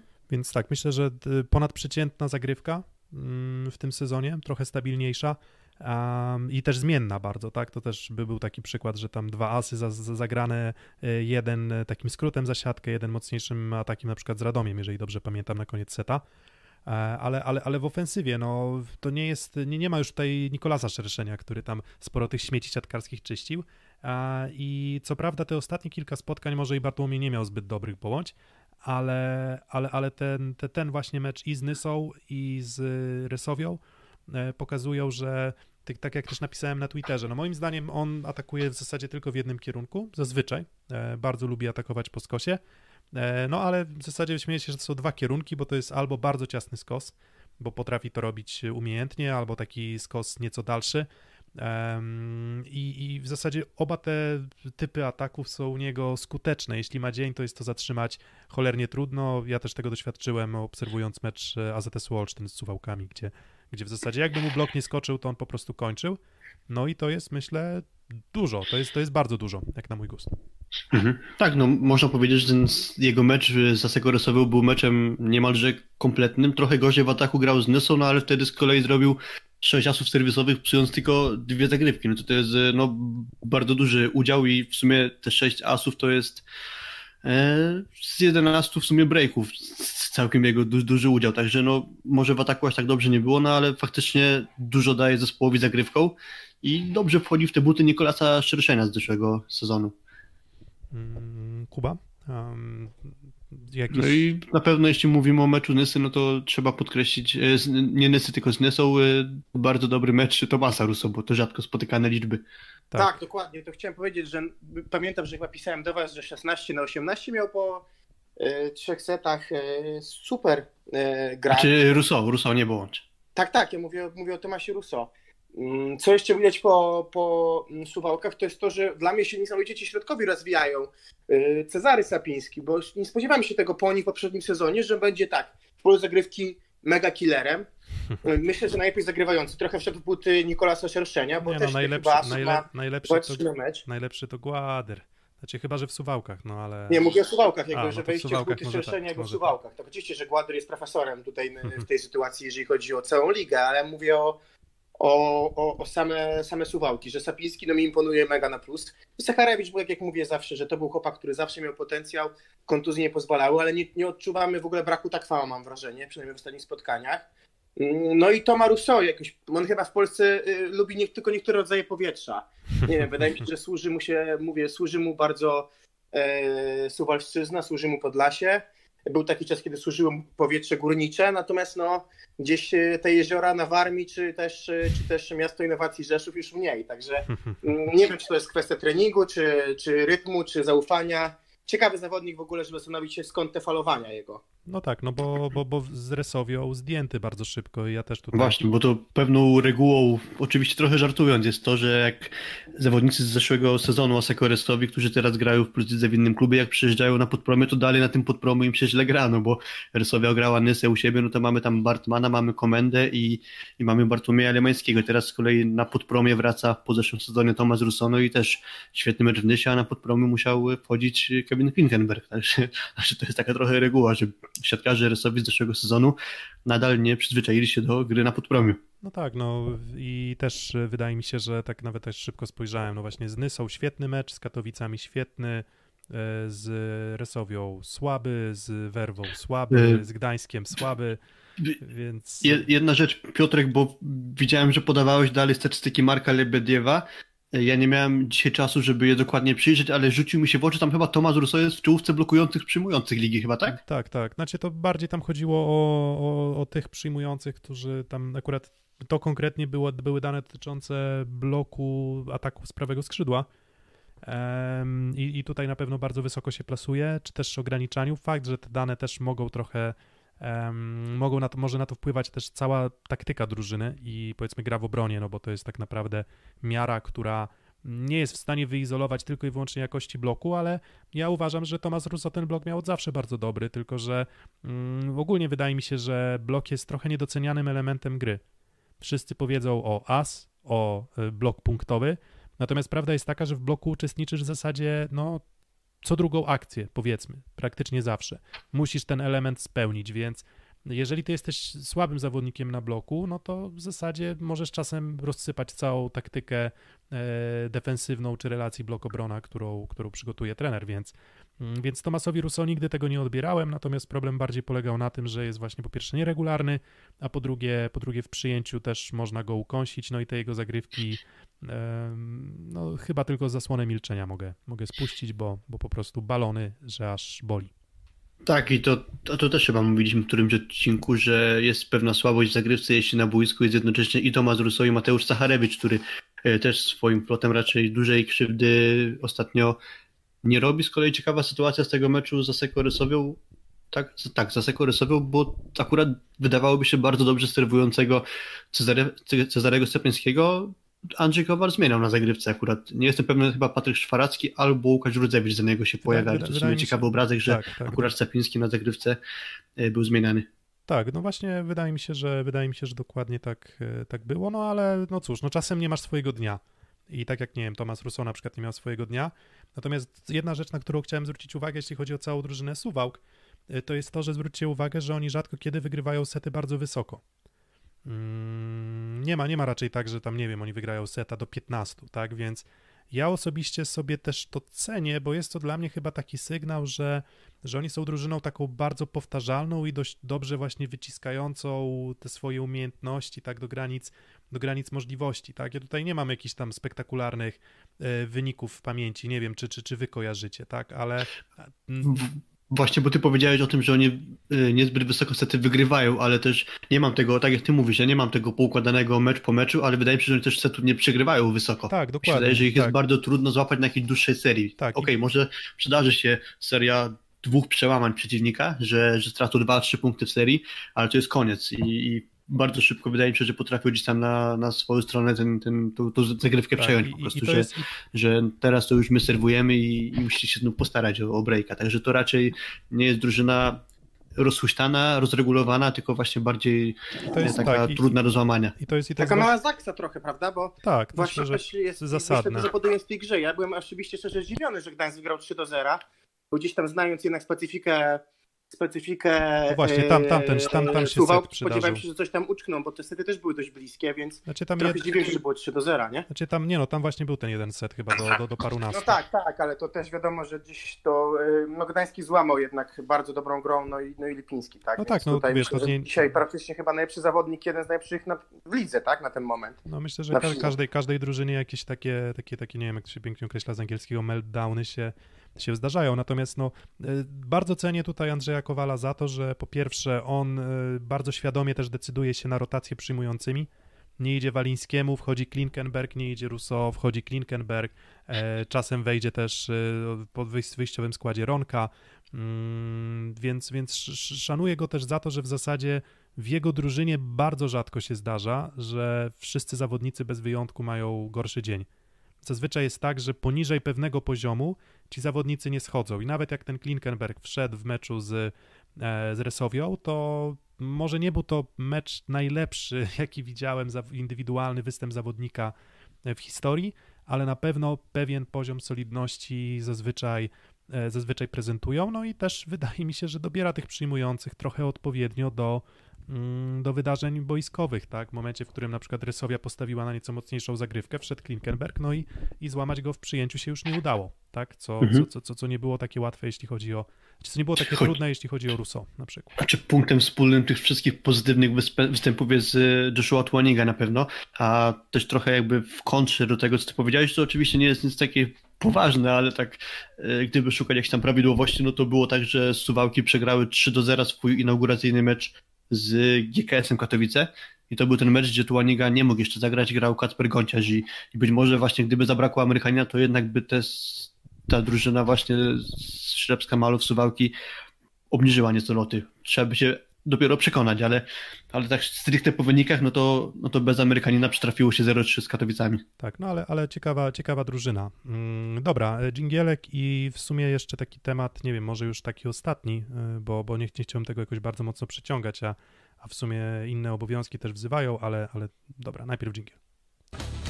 Szósty set. Mm, o czym chciałem powiedzieć? Chciałem powiedzieć o pierwszym zwycięstwie Stali Nysa bo tak odwoływaliśmy się do tej porażki Aluronu CMC Warty Zawiercie w kontekście było, nie było zaskakującego wyniku, mm, ale Stalnysa wreszcie ma swoje pierwsze zwycięstwo, pierwsze zwycięstwo po 15 latach chyba. W, w tak, tak, 15 lat minęło od ich y, występów w Plus Lidze, w Plus Lidze, wtedy jeszcze nie Plus Lidze, tylko w najwyższej klasie rozgrywkowej, tak to oględnie nazywając, no to faktycznie 15 lat czekali na zwycięstwo. Um, no właśnie, no i w zasadzie nie ma Zbigniewa Bartmana, nie ma Michała Filipa w składzie, a wychodzi Bartosz Bućko w składzie z Łukaszem Łapszyńskim, czyli takie pierwszoligowe zestawienie przyjęcia. E, dołącza Wasim Bentara, który do tej pory nie grał zbyt dużo i w sumie z Suwałkami było bardzo blisko mm, no, co najmniej doprowadzenia do tiebreaku, e, a z Zawierciem już udało się wygrać. E, właśnie Wasim Bentara no, świetne, świetne dwa mecze, nie boję się tego powiedzieć, poza może z suwałkami, problemami w końcówkach, gdzie, gdzie, gdzie Ale- nie wytrzymywał presji.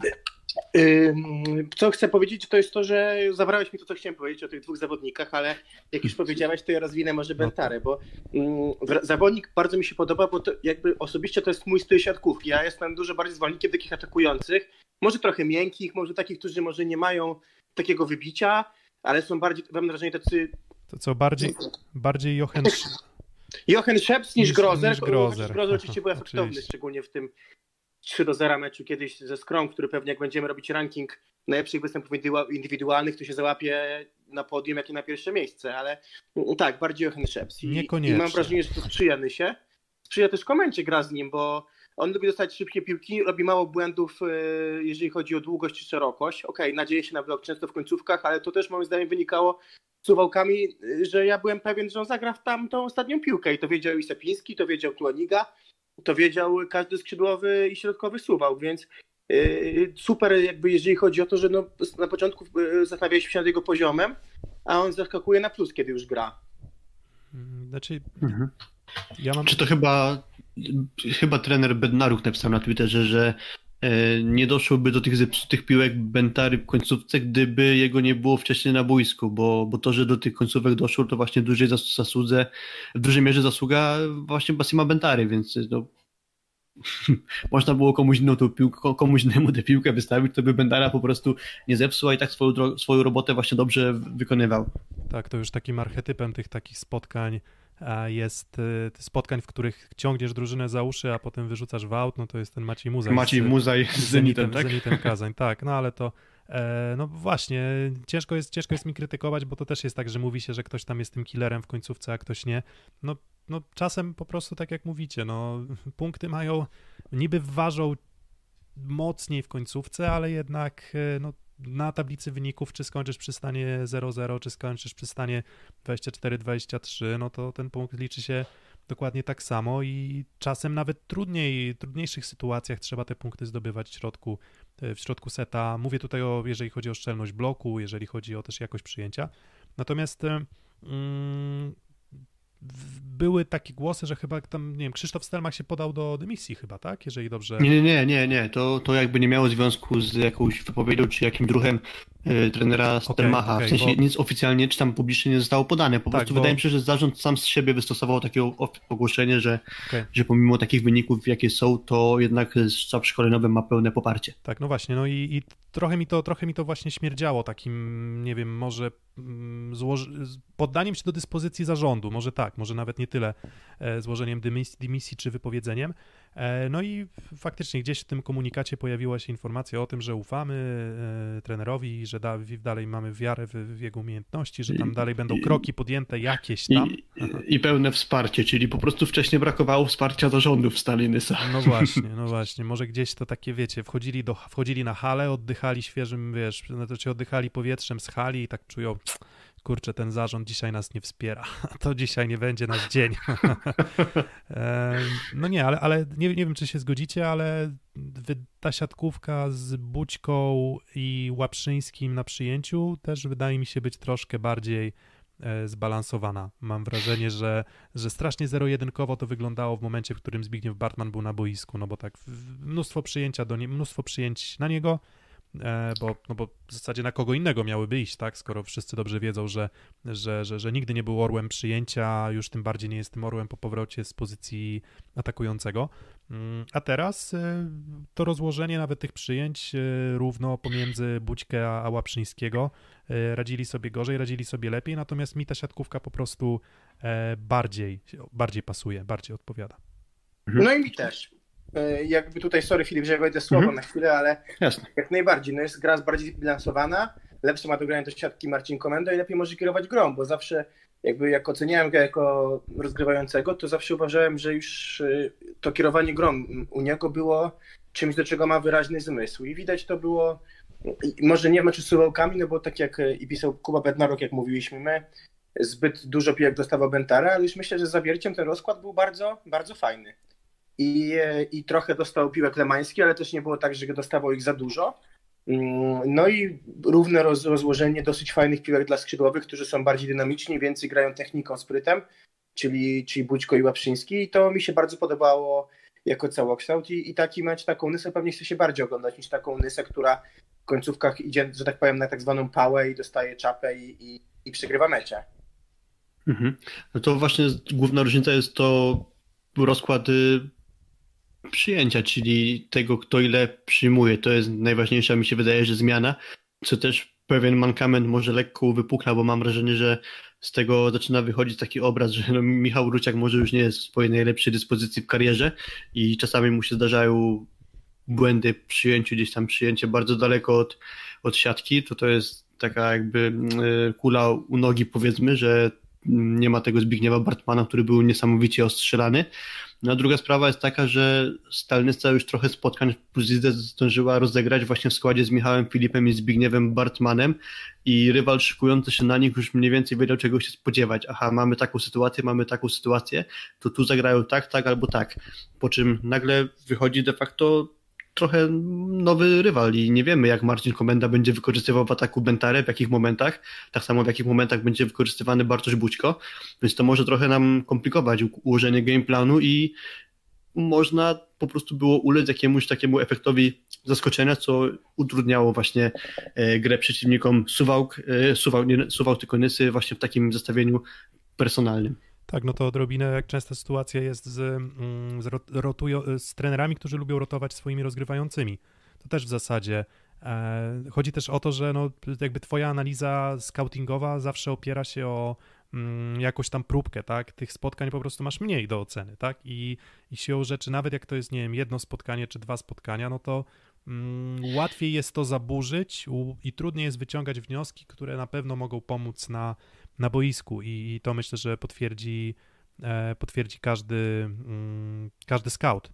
Mm, I, I, wydaje mi się, że, że to, to, mógł być, to mógł być element, który sprawił, że, że zawiercie też było, było w tym meczu mm, zaskoczone, może nieco, nieco przytłoczone właśnie tym, że, że, że, że w konkretnych sytuacjach może na przykład częściej do Wasima Bentary, albo na przykład to, na co zwróciłem uwagę, że gdzieś te przyjęcia często często bliżej lewej antenki, no i wtedy na przerzuty decydował się Marcin Komenda, no i wtedy na lotnym bloku właśnie Wasim Bentara radził sobie radził sobie na przykład bardzo dobrze, a Michał Filip z kolei może lepiej radziłby sobie na, na bloku, nie wiem, szczelniejszym, tak? No, nie wiem, jeśli Bentara otrzyma taką dyspozycję, to też widzę gdzieś tam rolę dla Michała Filipa, który można było odnieść takie wrażenie, że niezbyt dobrze kondycyjnie wytrzymywał mecze, w sensie, no było tak, że potrafił trzymać wysoką skuteczność i kończyć bardzo trudne piłki, po czym y, trwał mecz, każda kolejna piłka i można było odnieść wrażenie, że brakuje mu sił. No to jeśli Bentara będzie grał na swoim dobrym poziomie, no to wpuszczanie Michała Filipa w czy też y, danie mu szansy gdzieś nie na dystansie całego meczu może dać podwójną korzyść właśnie zespołowi. Mm, Arnasia na czacie po godzinie. Się, spóźniła się po godzinie. A, czy poruszyliście, czy poruszyliście A, ale tylko godzinkę, ostatnio dwa dni. Czy, po, czy poruszy, Jest postęp. Czy poruszyliście już temat Zatorskiego? Moim zdaniem nie ma tematu, dopóki nie będziemy wiedzieć więcej. Bo kojarzycie te, te, te, te, te pogłoski, plotki o tym, że Zatorski ma odejść z Zaksy. No tak, tak, słyszałem. I że, I że być może do Resowi. To też słyszałem. Tak, ale ja myślę, że to nie jest jeszcze miejsce, żeby dyskutować o transferach, zwłaszcza, że tak naprawdę y, no niewiele wiemy, niewiele pewnego wiemy, więc sądzę, że raczej skupmy się na tym, co się dzieje na boiskach, a nie w Dokładnie. kuluarach transferowych. Chociaż, chociaż no oczywiście plotki są ciekawe i, i gdzieś tam z zainteresowaniem to śledzę, ale nie sądzę, żeby było o czym mówić. Dobra, to ostatni temat i to teraz macie prawo wyboru. Możemy albo poruszyć rekordowy mecz AZS-u Olsztyn z MKS-em Będzin, albo możemy poruszyć, nie wiem, temat Katowic i na przykład spięcia e, Jimeneza e, z Lubina pod siatką z, z Nowakowskim chyba? E, nie, z Buchowskim, z Buchowskim. Tak. Z Buchowskim. Z Adrianem, z Adrianem przedtem, Buchowskim. przedtem padło pytanie, jak oceniamy starcie właśnie Jimeneza z Buchowskim biorąc pod uwagę nasz imbometr, który powstał tydzień temu. Tak, i tam, i tam no nie no, dyszki, dyszka to nie, no nie wiem, no, ósemeczka za, za, za przepychanki pod siatką. No dobra, no ale... Ty wolisz Olsztyn, co? Ty wolisz Olsztyn, to może nie, wiesz, no, po twojemu Nie wiem, nie wiem, czy wolę Olsztyn, ale... A chcesz się założyć ze mną o coś, Piotrusiu? Nie, nie chcę się zakładać o nic, Arnasiu. A, więc y, ja, ja po prostu, ja, znaczy nawet nie chodzi o to, czy, czy, czy to jest temat ciekawy, czy nie, tylko po prostu w tym momencie moim zdaniem ciężko jest y, nam się odnieść, no bo w zasadzie do czego się odnosimy, no. Pojawiła się informacja na Twitterze, mm, coś, ponoć, ponoć coś jest na rzeczy, ale w zasadzie nic więcej nie mamy do dodania. Mm, dobra, no to był w sumie Gdańsk, był Rzeszów, no to niech będzie ten AZS Olsztyn. 3 do 0 z MKS-em Będzin. Ja typowałem zwycięstwo trzypunktowe, bo, bo po prostu wydaje mi się, że widziałem już pewne oznaki lepszej gry AZS-u w starciu z Resowią i, i, i akurat zwycięstwo 3 do 0 aż tak bardzo mnie nie zaskoczyło. Cieszę się z niego oczywiście, ale, ale mimo wszystko zwycięstwo w secie 25 do 7 no pokazuje, że akurat tego dnia mm, no nie było za bardzo punktu zaczepienia e, dla MKS-u Będzin. Po prostu byli gorsi w każdym elemencie w zasadzie, a Olsztynowi żarło. I to żarło też tak często fartownie, bo te piłki, które licznie spadały na przykład od taśmy e, po zagrywce, tak, no to, to, to, to, to czasem, czasem te piłki na dłuższą metę one powinny się rozłożyć 50 na 50, a co po niektórych meczach e, na przykład 5 piłek wpada w, w boisko po taśmie, tak, po zagrywce, więc mm, nie wiem, czy, czy, czy co wy sądzicie też o tym meczu i czy uważacie, że w ogóle można wyciągać wnioski, że Olsztyn idzie do góry, czy to jednak tylko będzie? Ja myślę, że tak słabo grający Będzin to nie jest najlepszy wyznacznik do gry Olsztyna, ale no właśnie, to nie znaczy, że zawsze, zawsze, po tak... swojej stronie nie pokazali jakichś tam sygnałów, że, że będzie szła ich dyspozycja do góry. Y, co chciałeś powiedzieć? Że jak zawsze, wiesz, no albo bardzo dobry Będzin, albo, znaczy albo bardzo słaby Będzin, albo bardzo dobry Olsztyn. To mhm. jest, wiesz, to jest zawsze, zawsze takie pytanie, tak, to... Znaczy, teraz też no ciężko właśnie to zbalansować.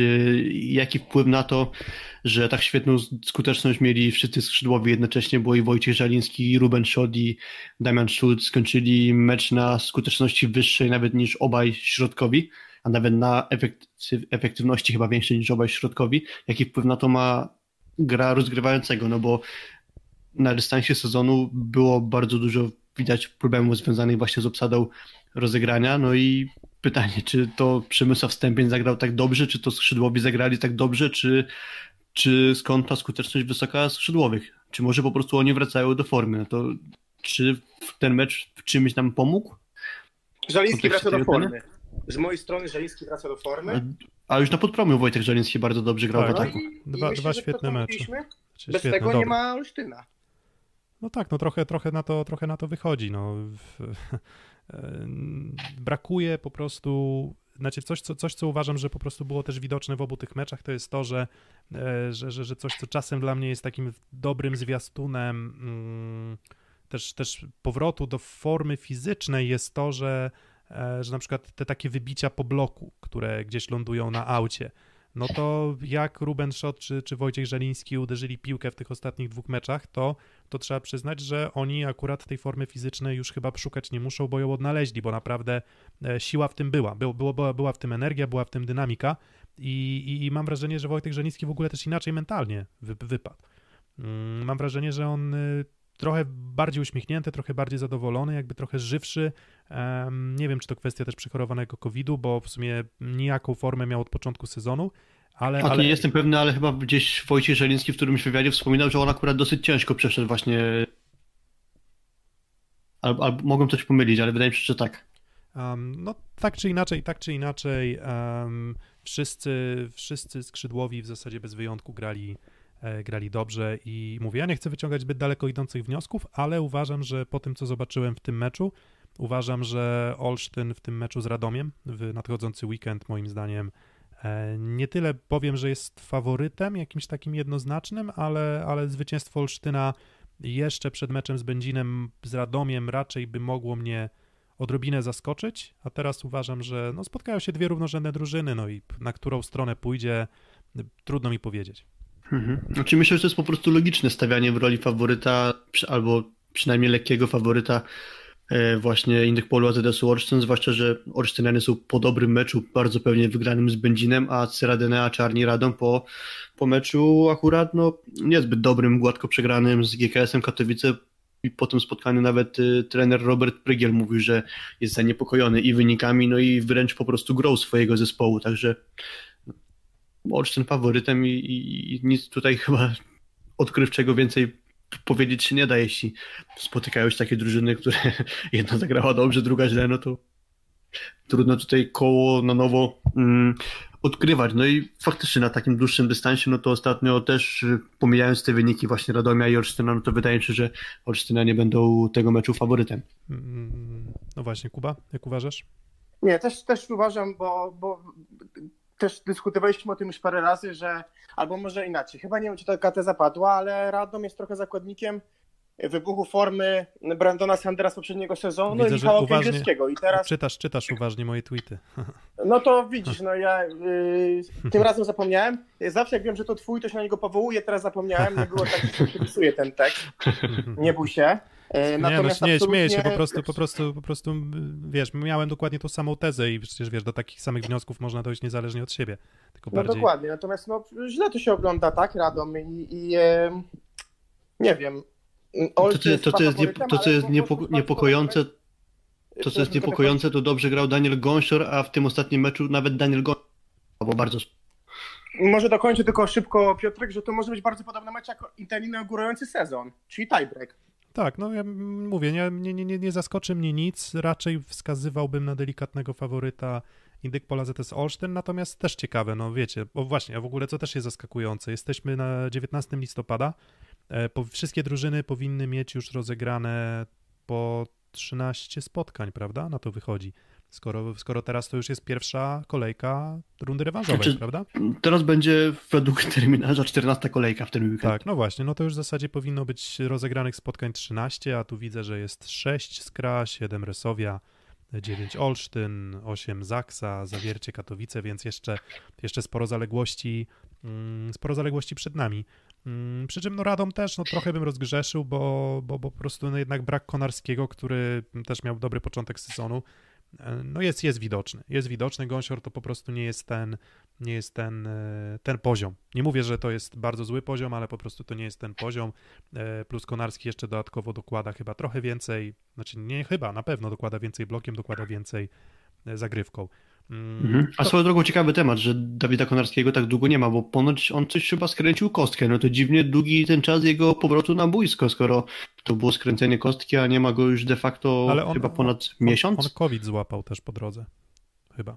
Aha, no, aha, no tak, bo mam taki obrazek, jak Dawid Konarski siedział za bandami, ale to było jeszcze przed tym, jak złapał COVID, więc być może teraz właśnie przez to się jego ta nieobecność wydłuża, bo, bo jeszcze odchorowywał. Okej, okay, no to, tak, nie no to mówiąc, wiecie, no też, też, nie, też nie mówiąc o tym, no, że jeżeli masz kontuzję i ona nakładać się z taką infekcją, no to podejrzewam, że powrót do, nawet rehabilitacja jest trudna. Coś, co mhm. normalnie tak, by, tak. byłoby szybsze. Tak, nawet to... Y, to w kontekście Tomasza Fornala właśnie padło, że to on chyba też skręcił kostkę, zdaje się, jeśli dobrze kojarzę, też minął już chyba ponad miesiąc z tego wydarzenia, no i czytałem takie wypowiedzi gdzieś na oficjalnej stronie klubu, że w takim przypadku, jeśli jeszcze drużyna ma kwarantannę, no to rehabilitacja tego urazu jest trudna i przez to jego powrót na boisko się opóźnia. Chociaż o tyle jest już korzystnie, że pamiętam, że był w kadrze meczowej, był z, z drużyną w Rumunii Jastrzębskiego Węgla właśnie na meczu z Arkadią Galati, więc pewnie można by na podstawie tego sądzić, że Tomasz Fornal już niebawem na boisko będzie mógł się e, e, zameldować. Co, co z Masłowskim?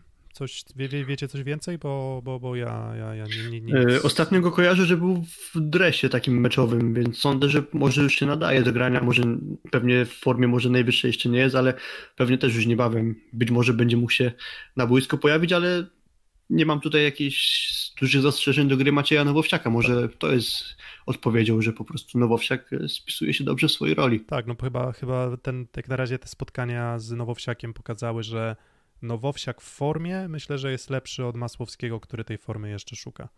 Więc myślę, że, że dopóki Masłowski nie dobije też no, do jakiegoś tam swojego normalnego poziomu, który normalny poziom pewnie ma wyższy od Nowowsiaka, to, to wydaje mi się, że, że, że może Nowowsiak faktycznie grać, a może będzie rotował e, trener Prygiel. Mm, dobra, no to w, w, chyba tutaj finish. Znaczy, nie mówię o tym, że wyczerpaliśmy wszystkie tematy, bo, bo w sumie i mecze GKS-u Katowice były, E, były ciekawe. Kuprum Lubin e, wygrywa 3 do 2 z GKS-em Katowice. Liga bardzo faluje. Tak? Katowice wygrywają mm, gładziutko z Radomiem, potem przegrywają z Lubinem, Olsztyn przegrywa z Resowią, wygrywa z Będzinem, Nysa przegrywa, potem wygrywa z Zawierciem. Mm, mało jest drużyn, które tak naprawdę powtarzalnie utrzymują formę i nawet widać to, że, że trochę taki się zrobił kocioł w, w tabeli, że jeżeli wzięlibyśmy te, ten procent możliwych punktów do zdobycia, to w zasadzie mamy takie grupy, że mamy Zaksę i Jastrzębski Węgiel jako takie dwie drużyny, które są z samego topu i potem od trzeciego do dziewiątego miejsca mamy taki kocioł, gdzie ja w zasadzie w tym momencie nie jestem w stanie zupełnie powiedzieć, co te drużyny potrafią, bo część miała terminarz łatwiejszy, część miała terminarz trudniejszy. Natomiast ja nie jestem w stanie w tym momencie wskazać, które z tych, nie wiem, kolejnych drużyn um, awansuje do, do playoffów, albo które bym postawił najwyżej, jeśli chodzi o umiejętności. No i tam troszeczkę niżej Radom z Olsztynem i, i Nysa, Lubin i, i Będzin. Takie grupy chyba nam się trochę wyklarowały w tabeli. Oczywiście śledzić będziemy e, nasze rozgrywki, na pewno będziemy Wam o nich opowiadać więcej. Mm, no a tymczasem dzisiaj za uwagę dziękuję e, Piotr Złoch. E, Filip Korfanty, dzięki. I Kuba Lewandowski też dziękuję za uwagę. Dzięki, do usłyszenia. Tam obiecywaliśmy przed sezonem, że to będzie wtorek 19, ale te wszystkie pozakładane, poprzekładane mecze powodują, że ten wtorek nie zawsze nam pasuje, dlatego jak widzicie, tu czasem czwartek. Myślę, że z uwagi na mecz y, we wtorek przyszły Aluron CMC Warta Zawiercie ze Ślepskiem Malow Suwałki 20.30, to możliwe, że akurat w ten wtorek o 19 nam się uda, uda spotkać, natomiast staramy się tak dobierać terminy, żeby one nie kolidowały z żadnymi meczami, żebyście mogli posłuchać w momencie, w którym mecze nie dadzą wam satysfakcji słuchania o siatkówce, ale za to może wam tę satysfakcję dać szósty set. Dzięki piękne, trzymajcie się. Dzięki.